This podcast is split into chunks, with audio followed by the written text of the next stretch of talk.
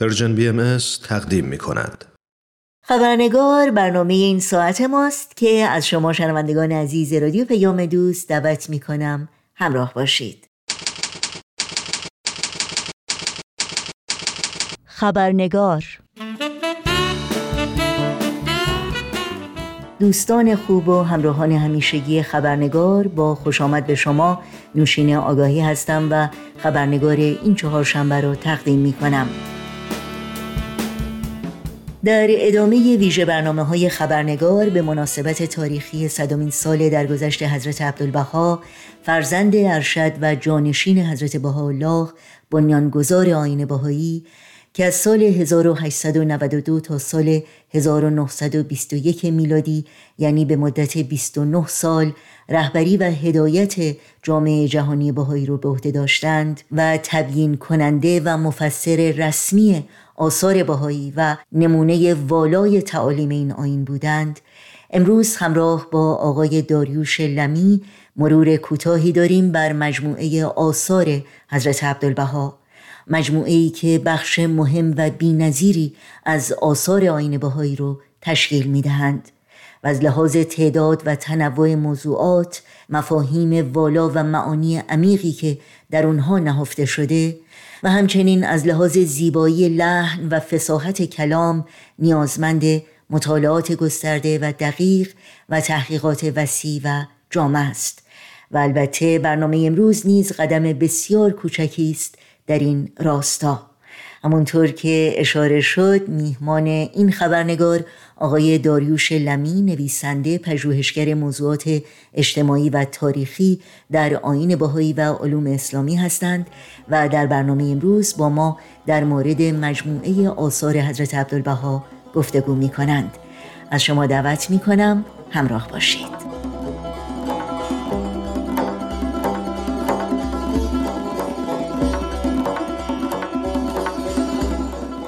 آقای داریوش لمی درود بر شما. ممنونم که مجددا دعوت من رو پذیرفتید و وقتتون رو به ما دادید. با درود به شما و شنوندگان عزیز شما و بسیار خوشحال هستم که در خدمت شما هستم. خیلی ممنونم. جناب لمی همونطور که می‌دونید امروز مروری داریم بر آثار حضرت عبدالبها.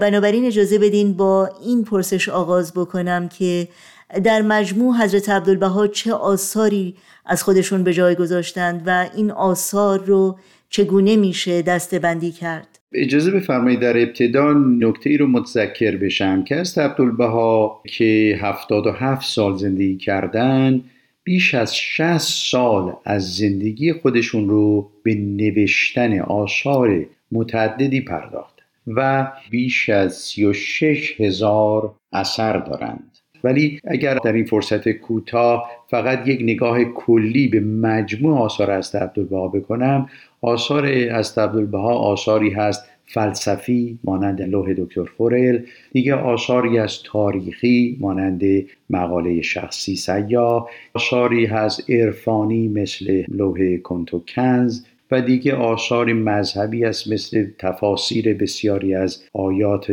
قرآنی هست و یا آثار و رساله های سیاسی است مثل رساله مدنیه و یا رساله سیاسی. آثار اخلاقی و یا تاریخی هست در عین حال مثل تذکرت الوفا هست. و دیگه آثار فرهنگی و اخلاقی دیگه مانند مجموعی از خطابات از عبدالبها که بیش از 500 خطابه دارند و یا در موازی صلح آثاری دارند مانند الواح لاهه هست و یا به اصطلاح بسیاری از آثار دیگه که در پاسخ به سوالات معینی برای افراد مشخصی نوشته شده که در مجموعه مکاتیب از عبدالبها اونها رو می‌تونید ملاحظه بکنید. اما در مورد تقسیم بندی آثار از با باید درس کنم که آثار ایشون رو میشه از جنبه ها و ابعاد مختلفی تقسیم بندی کرد. از یک لحاظ از بعد زمانی هست که به دو قسمت کلی آثار از عبدالبها رو بنده می‌تونم تقسیم بندی بکنم. از لحاظ زمانی در وهله اول به این معنا هست که در زمانی که از به حالا که پدر ایشون بودن و در قید حیات بودن آثاری رو نوشتن. یعنی اولینش از حدود سن 17 18 سالگی بوده که به اون اشاره کردم تا سن 48 سالگی بوده چرا که 1892 که هست بالا پدر ایشون سعودیا فوت کردن و عبدالبها 48 ساله بودن. آثار بسیار زیادی در این دوره نوشته شده که در این دوره حدود سی ساله بوده. و به نفی به درخواست از بهالا این آثار نوشته شده بوده. علت شمین بوده که به رسم روزگار وقتی که از بالا به عنوان بنیانگذار آین باهایی در قید حیات بودند کسی از روی احترام فقط به درخواست از بالا دست به قلم می برده. که البته استثناءاتی هست که خود, خود اون یک بحث دیگری است. اما آثاری که در این سی سال نوشته شده مثل رساله مدنیه که در سال 1875 نوشته شده و یا مقاله شخص سیا و بسیاری آثار دیگه که خود بحث جداگونه خودشو داره ولی از لحاظ تقسیم بندی این قسمت اول از لحاظ زمانی است و قسمت دوم از 48 سالگی هست یعنی از 1892 به بعد. یعنی بعد از سعود یا فوت از بهاءالله بوده که تا آخر حیاتشون این ادامه داشته یعنی 29 سال به نوشتن و تبیین آثار حضرت بهاءالله. خیلی ممنونم. در مورد آثار نوشتاری حضرت عبدالبها اگر ممکنه توضیحات بیشتری رو از شما بشنویم و اولین اثر ایشان کی و کجا نازل شد؟ اجازه بفرمایید در اینجا از جنبه دیگری آثار از عبدالبها رو بنده تقسیم بندی بکنم و آثار از عبدالبها رو به سه قسمت کلی تقسیم کنم. اولین قسمت آثاری است که به عنوان قسن اعظم یعنی به عنوان نماینده است. بالا و در دوران حیات و یا زندگانی است. حالا و همزمان با آثار هست بالا نوشته شده که بیشتر اون آثاری است در تبیین و تشریح آثار است حالا که قبلا به اون اشاره کردم. اما قسمت دوم آثاری است که بعد از سعود یا فوت از بالا نوشته شده. یعنی در بین سالهای 1892 تا 1908 یعنی در طول این مدت 16 سال بوده. دورانی که زندانی حکومت عثمانی بودند و یکی از بحث‌های مهم اون دوران موضوع عهد و میثاق بوده و مهمترین اثر این دوران فلواقع الواح وسایا یا همون وصیت‌نامه از بها بوده. اما قسمت سوم سیزده سال باقی مانده زندگی است عبدالبها بوده که از زندان آزاد شده بودند. که در اون موقع آثار بسیار متفاوتی رو نوشتن در زمینه های مختلف و به طور کلی برای پای ریزی یک دنیای بهتری برای ما بودند و توضیح می‌دادند و طرح ریزی عملی کردند از یک تمدن الهی و از یک تمدن و فرهنگ جدید همزیستی در عین تفاوتهایی که در بین جامعه دنیا وجود داره. اما در مورد اینکه اولین اثر حضرت عبدالبها چه بوده یک اثری بوده عرفانی به نام تفسیر حدیث کنتوکنز که در پاسخ به درخواست یکی از صوفی های مشهور وقت به نام شوکت پاشا بوده که از است بالا شوکت پاشا تقاضای توضیح این حدیث رو می‌کنه و از بالا رجوع میدن به حضرت عبدالبها که این مطلب رو بنویسن. این شرعی هست در مورد حدیث معروف کنتو کنزن مخفیان فحببتن اورف فخلقت الخلق اورف یعنی گنجی بودم پنهان دوست داشتم که شناخته بشوم پس خلق رو آفریدم تا مرو بشناسن. سال نزول یا نوشتار این اثر دقیقا مشخص نیستش. فقط ما می‌دانیم که میفرمایند در عنفوان جوانی و یا ریان شباب نوشته شده. خود حدس بنده است در سن حدود شاید 17 18 سالگی بوده. ولی اون که مشخص است و می‌دانیم در دوران بغداد این اثر نوشته شده. بحث اصلی از عبدالبها توضیحات بسیار جدید و جالبی است در مورد خدا و پدیده خلقت. و از چهار موضوع رو تعریف و توضیح جدیدی دادن. یکی موضوع گنج پنهان هست و دوم موضوع عشق هست و سوم موضوع خلقت هست و بعد بالاخره موضوع چهارمی موضوع علم هست که توضیحات بسیار مفصل و جالبی رو در این زمینه داده. بله خیلی ممنون. حضرت عبدالبها در آثار نوشتاری خودشون به چه موضوعات و مباحثی می‌پردازند؟ اولین جنبه آثار از عبدالبها این است که جلوه و آینه ای از آثار حضرت بهاءالله است. منظورم این است که جنبه قالب آثار ایشون یا به عبارت دیگه تار و پود آثار از عبدالبها همان تار و پود آثار حضرت بهاءالله است. به عبارت دیگه آنچه در آثار حضرت بهاءالله است در آثار حضرت عبدالبها هم می‌تونید ببینید. به این جهت است که ما از عبدالبها رو مبین آثار از بهاءالله می‌شناسیم. دومین جنبه ای که در آثار از عبدالبها می‌بینید که فقط مختص به آثار ایشون داره و در مواردی بسیار غالب هست این جنبه و یا روح کلام هست عبارت از عبودیت هست. یعنی عبودیتی که در جمیع یا اکثر آثار از عبدالبها به چشم می‌خوره. و جنبه بسیار مهم دیگه که در آنچه به صورت نوشتار می‌خونیم در اعمال ایشون است. یعنی صورت با عمل برابر است. یعنی وقتی صحبت از خدمت به دیگران می‌کنن شما زندگی ایشون رو مملو از خدمات می‌بینید. خدمت به همگان. یعنی به عبارت دیگه نه فقط بهاییان بلکه خدمات از عبدالبها عمومیت داشته به همگان. حتی به خواندن دعا و مناجات رو دقت بفرمایید. هم جنبه نوشتاری ایشون رو می‌بینید و هم جنبه عملی دعای هست عبدالبها رو. یعنی دعا خواندن رو هم در نوشتار ایشون هست و هم در هنگام خدمت ایشون به دیگران. برای همین است که میفرمایند من در اکثر اوقات در حال مناجات هستم.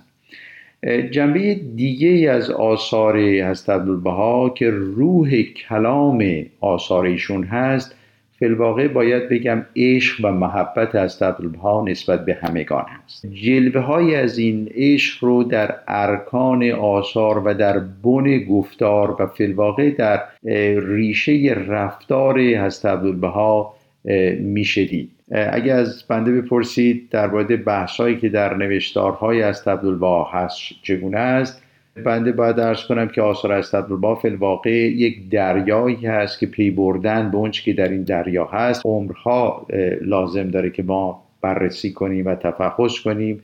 بنده در یک کلام باید بگم از عبدالبها فقط یک رهبر روحانی نبودن فقط یک به شخصیتی به عنوان مرکز عهد و میثاق الهی نبودن بلکه بقیه بنده یک شخصیت برجسته قرون و اعثار بودند شخصیتی ماورای اقل تخیل بنده و شما. به نظر بنده واقعا شخصیت استبربا فوق درک بشری هست. به این سادگی نمیشه به شخصیت ایشون پی برد. و بهترین معرفی از تبربا هم معرفی است که است حالا از ایشون کردن به عنوان سر الله یعنی رازی که قابل درک بشری نیست. اجازه بفرمایید که بنده فقط به طور خلاصه فهرستوار بحث ایشون رو در آثاری که نوشتند خدمت که بخوام عرض کنم در زمینه های فلسفی هست در زمینه های علمی اخلاقی روحانی و بعد در زمینه های دیگه عرفانی و مافوق طبیعه در زمینه های اجتماعی بحثهایی درباره چگونگی ایجاد یک فرهنگ محبت و مودت و شفقت و بردباری بوده. در زم بحثهایی در چگونگی تأسیس پایه های یک نظام جهانی بر پایه عدالت اجتماعی و همینطور عدالت اقتصادی هست. آثاری هست در اهمیت هنر اهمیت شادی و شادمانی و بسیاری مسائل دیگر. خطابات حضرت عبدالبها بخش دیگری از آثار ایشان هست. این خطابات کی و کجا ارائه شدند و شامل چه موضوعاتی هستند؟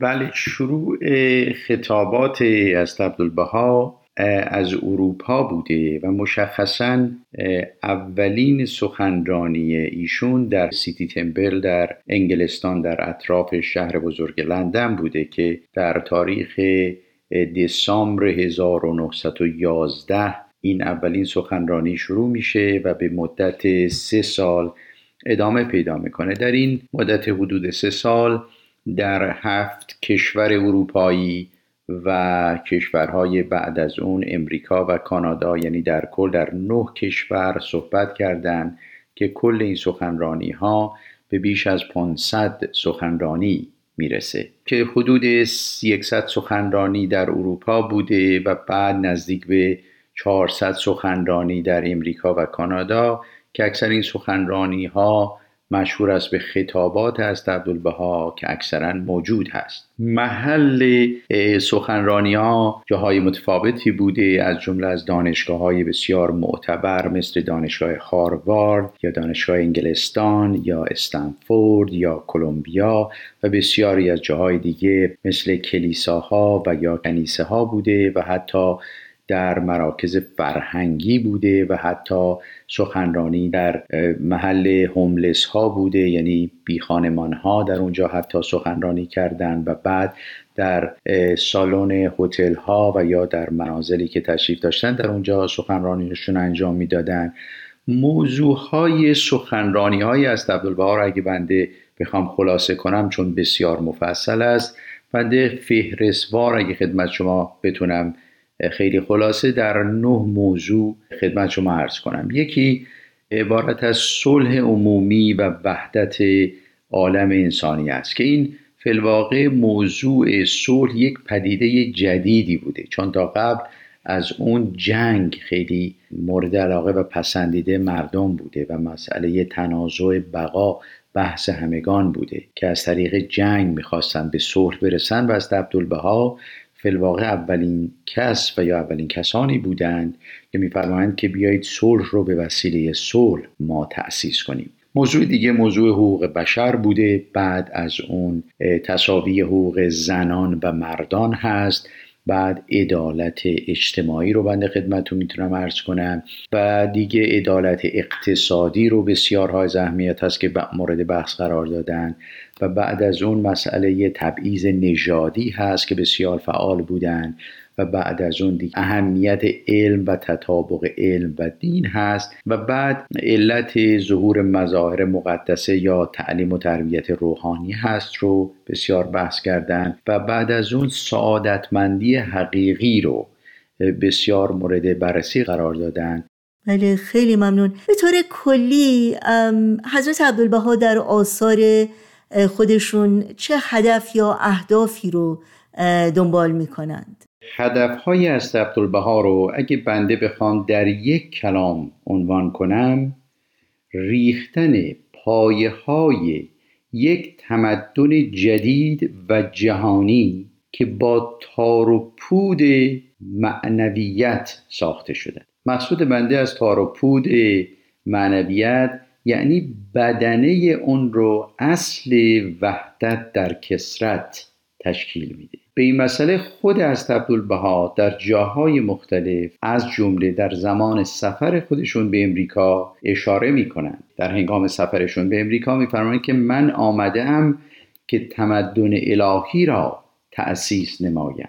اجازه بفرمایید که بنده به این نکته مهم اشاره کنم که به طور کلی ادیان منشأ تمدن ها بودن تفاوت اصلی تمدنی که از عبدالبها در پیام بودن رو بنده در با سه اصل می‌تونم خدمتون ارز کنم. یا به عبارت دیگه سه ویژگی داره این تمدنی که از عبدالبها در پیام بودن. یکی این که این تمدن الهی تمدن جدیدی بوده از همه ابعادش. و دومین ویژگی تمدنی که از عبدالبها بحث می‌کنن مسئله جهانی بودن اون هست. یعنی مخصوص یک منطقه و یا قاره به خصوصی نیست بلکه جنبه جهانی داره. و سومین ویژگی این هست وحدت در کسرت که روح این تمدن الهی هست که از عبدالبها بحث می‌کنه. نکته مهم دیگه این است که این تمدن جدید جهانی ایجاد یک فرهنگ جدید می‌کنه. فرهنگی که نه تنها دموکراسی سیاسی جدیدی رو عرضه می‌کنه بلکه مهمتر از اون پیشنهاد یک دموکراسی فکری جدیدی میده که پله اول اون دعوت همگان به تفکر و تفحص هست. نکته مهم دیگه این است که از عبدالبها در این فرهنگ جدید انسانها رو برابر می‌دونن. و هیچ کس رو به کسی دیگه نه برتر می‌دونند و نه بهتر می‌دونند. و برابری فکری و همینطور برابری طبقاتی رو جزء مهمی از این فرهنگ جدید جهانی می‌دونن آقای داریوش لمی ممنونم از وقتتون از اطلاعات بسیار با ارزشی که با ما سهیم شدید. مطمئنم به زودی باز هم شما رو در این برنامه خواهیم داشت و صحبت رو در مورد حضرت عبدالبها ادامه خواهیم داد. بسیار باعث افتخار است که دقایقی در خدمت شما بودم و همینطور بسیار ممنون و سپاسگزار هستم از دعوت شما.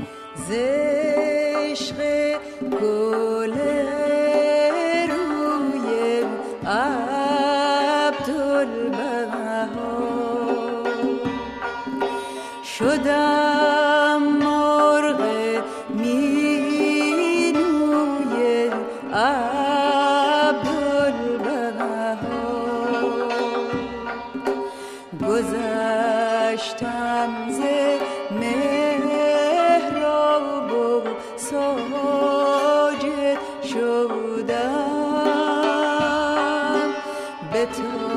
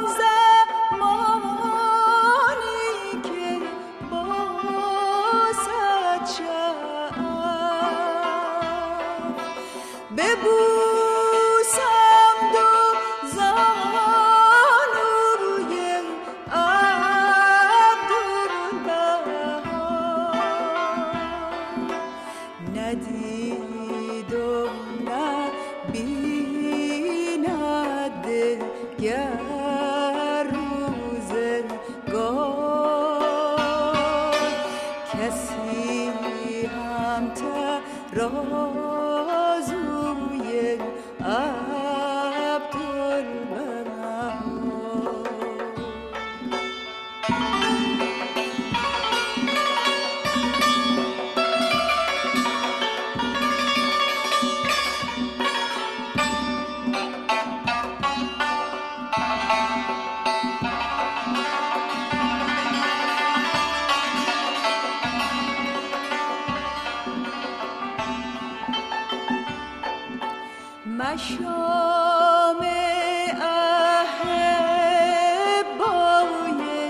سابق قدم.